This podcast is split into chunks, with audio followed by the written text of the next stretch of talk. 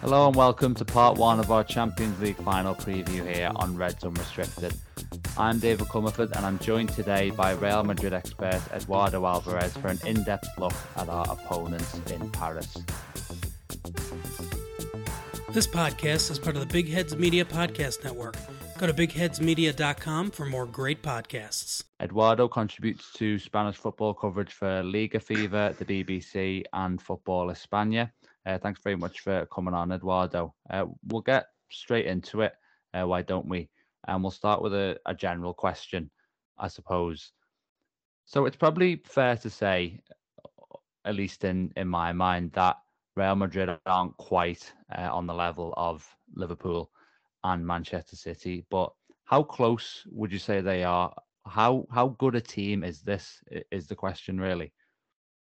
Um, when the season started, no one really thought that uh, this squad would be able to win La Liga and uh, reach the final of the Champions League. So that that gives you an idea that uh, the general feeling was that not only in Europe but also in Spain there were deeper squads and uh, more in shape teams than the one that uh, Ancelotti inherited uh, from from Zidane and uh, the, the, there were a, a, bunch of issues with the squad. Uh, depth was one of them, uh, except for Camavinga and Alaba. Uh, there were no new signings because everyone was was expecting to get Mbappe in Madrid uh, in the last summer. So uh, all the money and energy was focused on that. And Camavinga uh, ended up being signed only because Mbappe wasn't signed, uh, and Camavinga came in the last day of the transfer window. Uh, but there were several positions that were not reinforced, and again because Real Madrid were saving cash for Mbappe. So the fullback positions, uh, there's no. In general, the back four uh, has no uh, reliable um, substitutes. If you look at the bench, uh, the starting back four is uh, pretty reliable, I would say, with Mendy, Alaba, Militao, and, and Carvajal. But uh, in the bench, you have Marcelo, who's pretty much a, a, a, retiree at this point. So you, you cannot trust Marcelo on a top level match. Um, you have no no replacement for Carvajal, and they uh, invented Lucas Vázquez, who was in fact uh, a winger and, and has played uh, as a fullback for, for most of the season. And uh, for the center back positions, there's only Nacho, who who's uh, who, and and we have to say that both Nacho and Carvajal have uh, have resurrected in the last couple of months of the season, but they had had a terrible season in terms of performances and uh, and injuries. They they hadn't been good, and that uh, that was one of the reasons why everyone was not very comfortable with this uh, with the back four. And then the rest of the team uh, has an aging midfield with Casemiro, Kroos, Modric, who have been playing. Uh, uh, Casemiro a, a, bit less, but Kroos and Modric almost 10 years in Real Madrid's midfield, and that's a long time uh, and there were no visible replacements for for those, especially in the creative side of things. Uh, and the the front uh, the front line, uh, Vinicius last season didn't finish uh, very well. So the general impression is that uh, we only had Benzema as a reliable scorer, and the rest of players available would have to prove themselves. So th- this was the view at the beginning of the season was uh, we really have no depth. We have no mm, only one reliable scorer, and uh, if injuries uh, show up, uh, we're gonna ha- we're gonna suffer, especially on defense. Uh, if you take a look at uh, you mentioned Liverpool and Manchester City, the the, the, the depth of the of the teams is is really remarkable. Especially City, for instance, have more than 15 players that cost over 40 million euros, and that's something that uh, at this point I don't think any any Spanish team can afford. Uh, not even Real Madrid and Barcelona. Uh, you would have to to go back I don't know 10 seasons to to count that that amount of, of valuable players being signed by Real Madrid over that that that threshold. Uh, so yes, uh, just uh, to, to, finish with your question, uh, no one really expected this Real Madrid with this squad to to to to go that far, and and the interesting point is how come this happened, uh, and and I think that that's that's a really interesting debate. I think it's it's very interesting what you say about the sort of squad comparison and, and the values of the players because I'm starting to think that given the value of, of the Premier League broadcast deals, um, which really far outstrips the the other big leagues in Europe, Real and Barcelona are going to be almost more reliant than ever before on their sort of status as probably the two biggest clubs in the world to attract players when they might be outcompeted financially by by some of the top sides. But but based on what you're saying there, it's it's clear, and I think the consensus is that Liverpool are just about the favourites for this game. But how much belief do Real Madrid have in light of the the comebacks against PSG and Manchester City, and obviously given their history in this competition? Because we know as Liverpool fans, certainly on our side, just how important that kind of heritage is uh, in the Champions League. Well, I think their belief is total.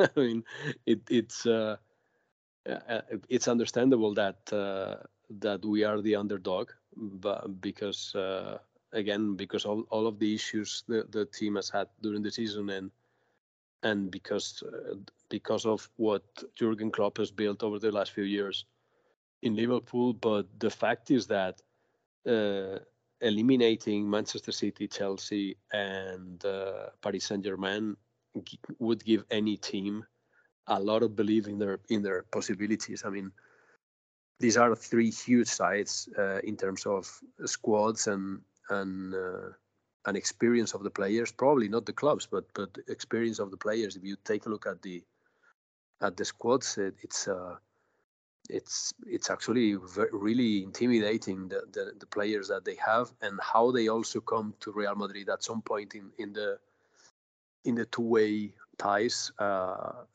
tells you a lot about the ability of this team to to group together and uh, and charge when when it's required. Uh, uh there are some points that that to me uh, point at how impressive this team has been in terms of uh, of focusing on a target and and getting through the through the fence. Uh, uh, the the way Real Madrid scored the third goal against Paris Saint Germain to me is uh, speaks volumes about Real Madrid, also about Paris Saint Germain, of course. But uh, the fact that the, they were kicking off after conceding the second goal, and it was a raid. I mean. Uh, when when Verratti lost the ball, there were six Real Madrid players charging forward like uh, really believing they were going to score again. I mean, they saw that that Paris Saint Germain was had been hit and they, they they were looking hesitant and they went for it. They went for the jugular.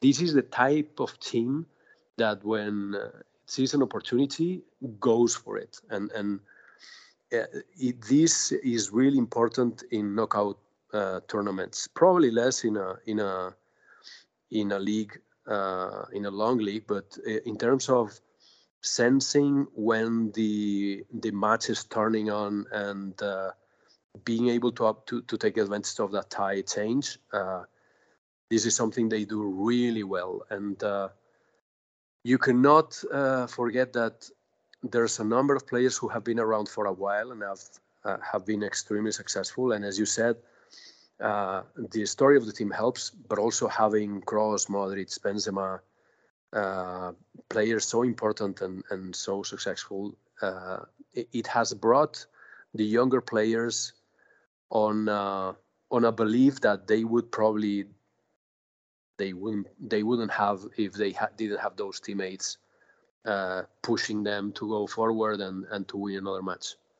So I think that the the mixture of, of experience and and youth uh, has worked out very well for this team the experience point is is absolutely huge. Um, and we know that this Liverpool team, certainly the majority of it is really the same side that that beat Tottenham a couple of a couple of years ago to, to win the competition, but it still doesn't compare uh, certainly to the level of experience in the Real side. And I, I think the you know you mentioned the belief being total. I think that's what makes Real almost most dangerous in this game is that even if Liverpool were to go a couple of goals up, the position that Real have been in already and and and got out of it. I mean, in the Man City game, it was two goals in the space of uh, effectively a minute.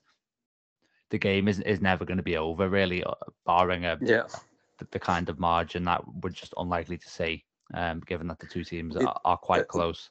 That's probably the, the most important thing that they don't they don't look defeated, uh, or, or maybe uh, rather uh, at some points they do look defeated, but they don't behave like that. So they were three down against, against Chelsea. Uh, it's, I mean, they were done basically. You would say they're three down at home. I mean, this this is this is over. But there's a point where they switch uh, and something triggers them, and, and, that's why they play the same even if they're one up or two down. They they and, and this is huge for European competitions. You cannot give up. You cannot uh, act as though the game is over, and this is something that they they do really well. And for some reason, for different reasons, PSG and and especially I think PSG and Manchester City uh, were not able to to behave like that. They they they looked rattled when when they conceded, and they looked uh, weak, and uh, and that's why uh, the team went out punished it, it reminds me in a way of uh, Liverpool's run in 2019 and beating Barcelona in those circumstances. It's like the team feels almost almost destined to win, um, given what's happened on the run to the final. But to speak about a, a player that you've already mentioned earlier, how much belief will it give Real Madrid to have a player like Karim Benzema, who has probably been the best player in the world this season? And I mean, it's easy to build this game as as Benzema versus Salah both have been labelled the best in the world at different points this season. And obviously, we've seen Salah really stoking the flames before the match, so that could be maybe the the defining battle in a way. Yes, yes, I think um, Benzema got more help than we expected uh, from Vinicius and, and Rodrygo, the two young Brazilians this season. Uh, but uh, he's being I, I would say um, I, don't think uh, we we would be not only the final of the Champions League, but we wouldn't have won La Liga without Benzema either. He's been that consistent all the season, and in some games in which uh, he wasn't performing that well, uh, he's been able to find a couple of sparks to actually score or to assist, and so he's been so productive all season that uh, it's actually uh, I, I I struggle to believe that Real Madrid will be able to win this match if Benzema doesn't play well, uh, because we've seen what happens when he's when he's not there or when he's not playing 100%, and the team is completely different. It's not only because he scores; he's really important in the way the team builds their plays. He plays really in, in long stretches of the match, you'll see that he plays really close to midfield or, or is the first option for the midfielders to move the ball forward. And uh, he's the one that uh, actually got Vinicius uh, as confident as he is now. He's been looking for him uh, in terms of speed. And uh, that partnership has brought Real Madrid uh, many, many, many uh, successful moments in, in, in this season. So I, I would say that it is indeed, yeah, Benzema is probably more important for Real Madrid than Salah is for Liverpool uh, because Liverpool has other options more established than Benzema, than Salah, and that they don't depend on on Salah to to shine. I mean, the addition of Diaz to me is, is scary, for instance, and uh, and Diaz doesn't need uh, doesn't need anyone to to feed him. I mean, he he can create his own chaos without really much help from his teammates, uh, and and it's similar uh, for Mane, etc. So I would say that uh, if Benzema is is okay, we will see a lot of Vinicius. We will see uh, a lot of uh, probably Rodrygo in the second half. We we will see other players sign. If Benzema is not playing uh, to the level that he's played this season, Real Madrid will really struggle to to in the offensive side of things. I, I think I agree with the point about Salah, especially the form that, that Sadio Mane's been in, and Diaz as well, probably very likely to start this game. Um, and maybe the burden on him is, isn't quite the same. I, was going to ask this question a little, a little bit later, but I think it probably makes sense to come to it now, seeing as you, you've spoke about their partnership. There's been a lot of talk um, about one specific matchup within this game, uh, Vinicius against Trent Alexander-Arnold. What do you think of that battle? Is that somewhere where Real Madrid will look and think we can get a bit of joy there, especially because there will obviously be times where it's not so much Vinicius running at Trent one against one. It's Vinicius running into space that's been vacated by by Trent when he goes forward. Uh, to me, was, that's one of the main uh, points that Real Madrid have to exploit. I mean, uh, uh Trent Alexander-Arnold is, is is is a huge playmaker, but uh, we all know that that tracking back or defending is not is not his his biggest uh, strength. And I think Vinicius has reached a level of maturity during the last season that he can now exploit uh, this uh, this type of fullbacks a lot better than he did uh, in previous years because he, he would try to uh, dribble his way out of every single play. And now he picks uh, his timing a lot better and he can use a mixture of finding the ball in space or dribbling or switching sides that that and I think uh, Alexander Arnold will have to pay a lot of attention to his back because uh, Vinicius and Benzema feeding him, of course, uh, can can create a lot of trouble. And and and if, as I expect, uh, Real Madrid tend to sit down more often than pressing on up front, uh, Trent will have to come forward, and and that's that's one of the the the areas that Real Madrid will exploit.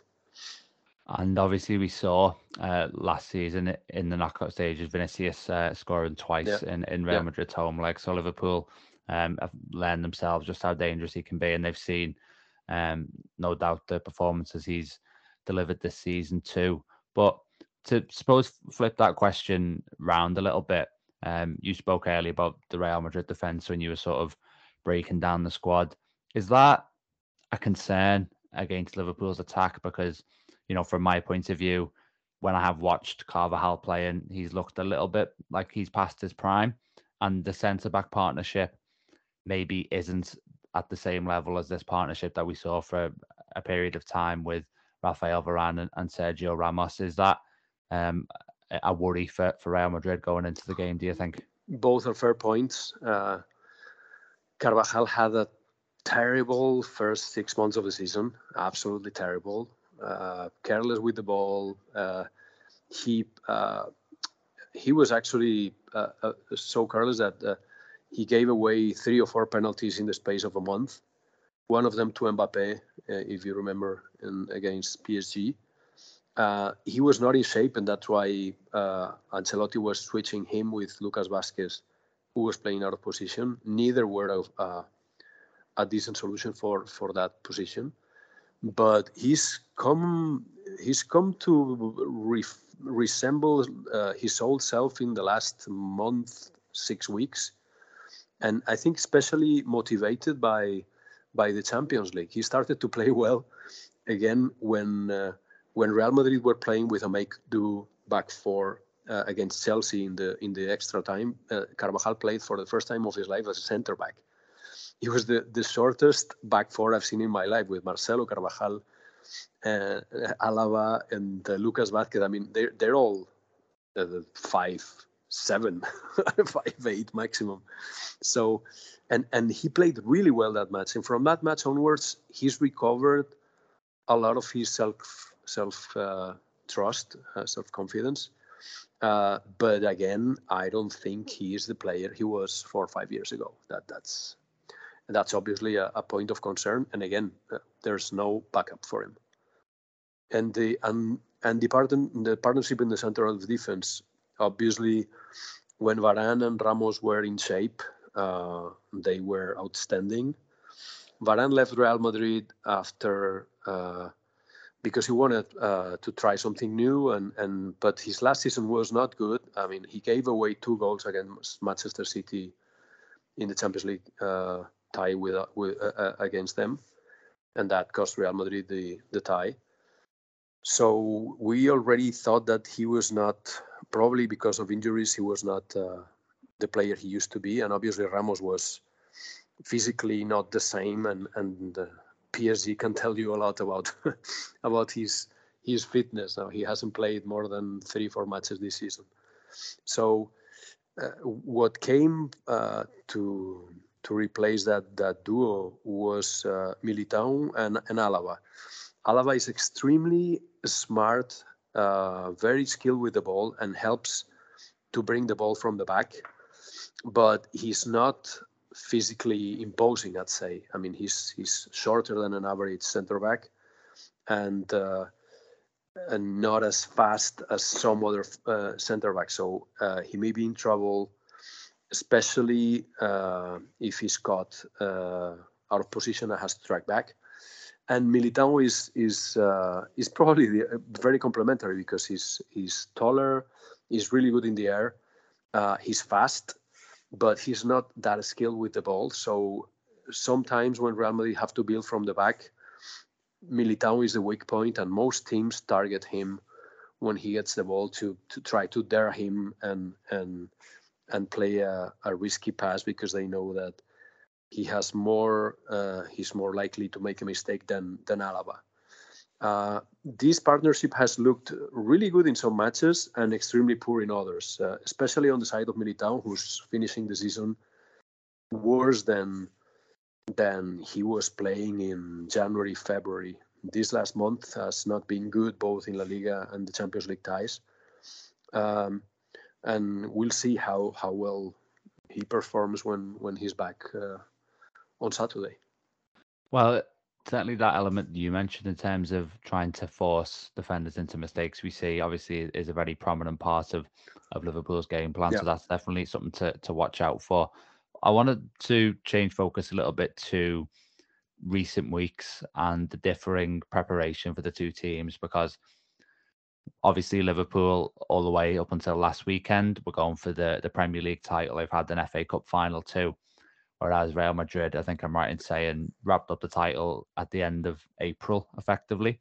Yeah. Um, so what have the past few likes the the past few weeks been like for Real Madrid? Um, you know, it seems like they've been able to really focus all their attention on on this game, and I saw some quotes from Thibaut Courtois, and he thinks that it's going to be an important advantage for Real, you know, having that that period to really that long term preparation, whereas Liverpool have only been able to afford to switch focus in the past couple of days?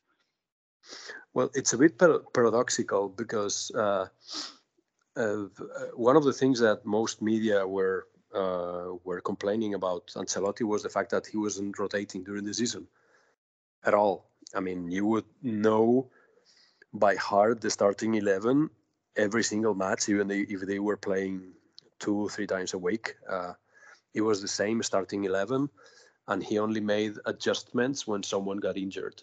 And uh, even if it was a meaningless match against uh, inferior opposition, the starting 11 would play again. And, and people were concerned because obviously with Modric is 35, Kroos is 32, Casemiro's 30. So if, if they play every single match uh, at the end of the season, you're going to need uh, some breathing space for them. But, but the fact is that uh, he got the title uh, a month in advance, and now he's been rotating very heavily.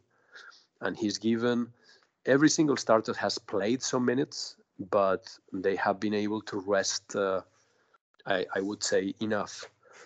Uh, they all think, uh, uh, both Ancelotti and the players think that it's good to be in competitive pace. That's why no none of them uh, may, maybe one of them skipped, or a few of them skipped one of the matches that was away in a week that there were three matches in a row.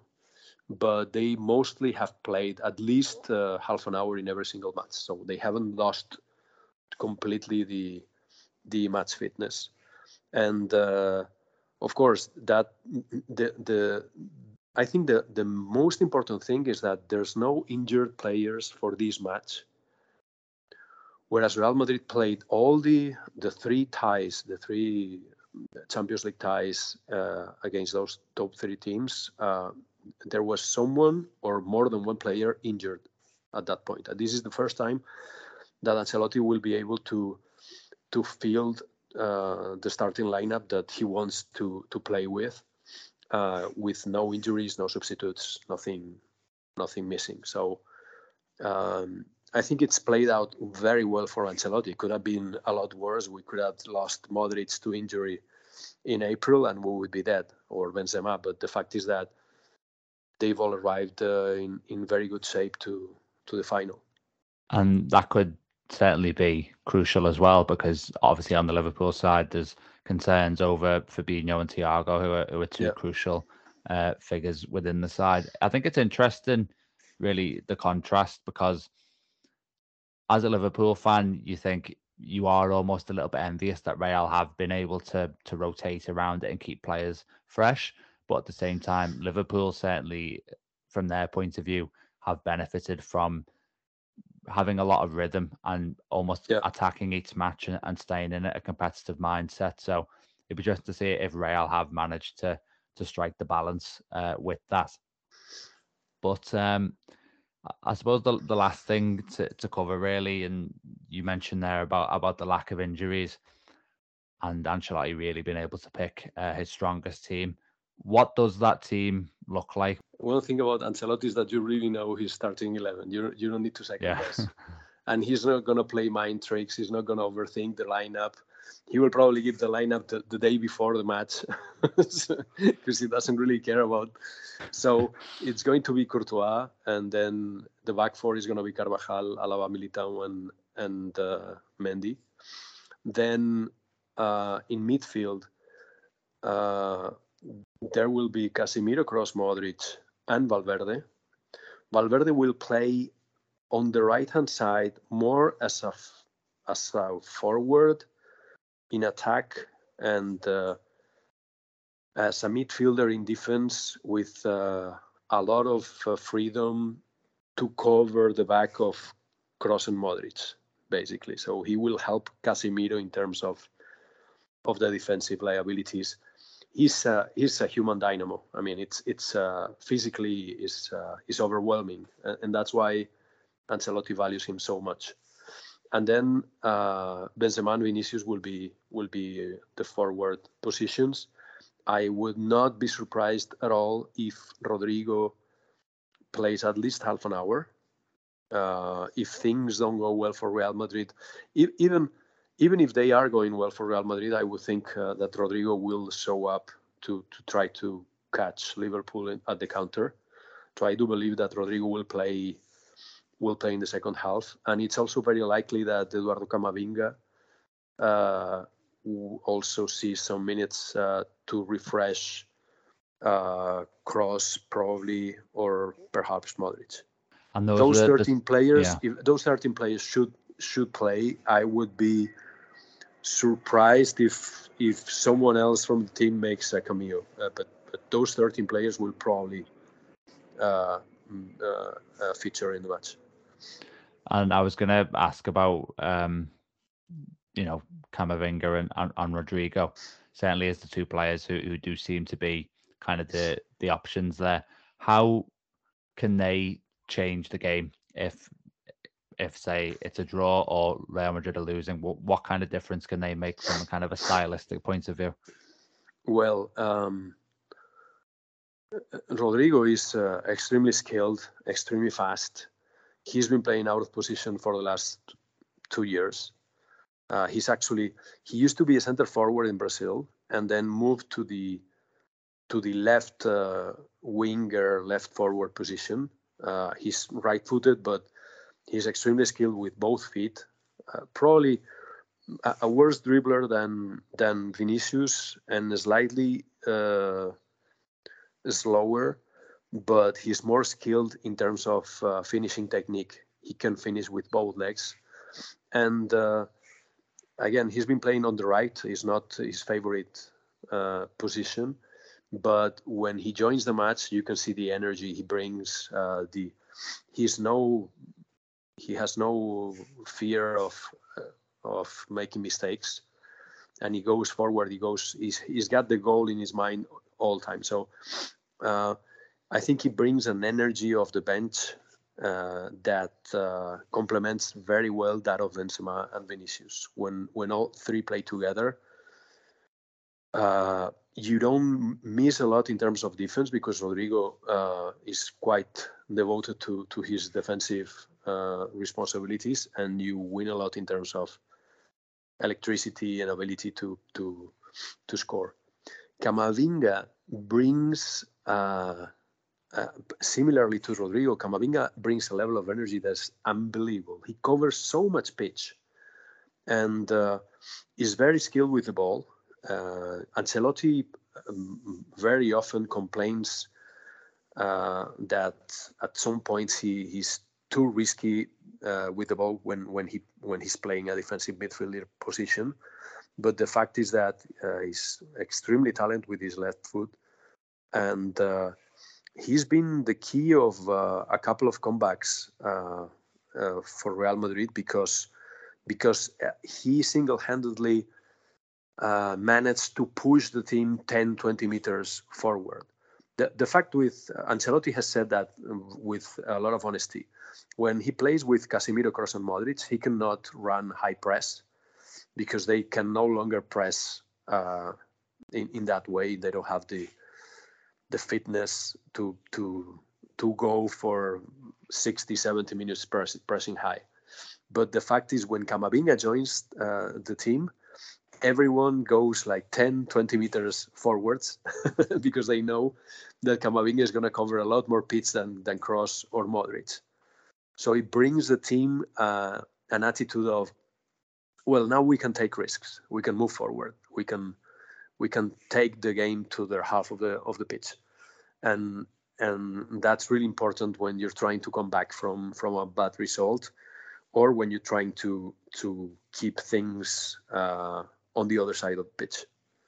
Uh, he's been a great great hiring, and he's only 19, 19. years old. Yeah, yeah. yeah, so he's certainly someone who obviously he might not start this game, but he looks like he's really going to be a, a star for Real Madrid for for years to come. Uh, yep. Really, so uh, we'll just to see what, what kind of impact he uh, makes on Saturday. But that is uh, everything we wanted to cover. So uh, thanks again, uh, Eduardo. I'll put your um, Twitter link in the episode description as well, so people can give you a follow on there. Excellent. Um, in terms of the podcast, we'll be back uh, tomorrow, hopefully, with uh, part two of our Champions League final preview, which will be focusing more on the Liverpool perspective. So stay tuned for that, um, and we'll see you then.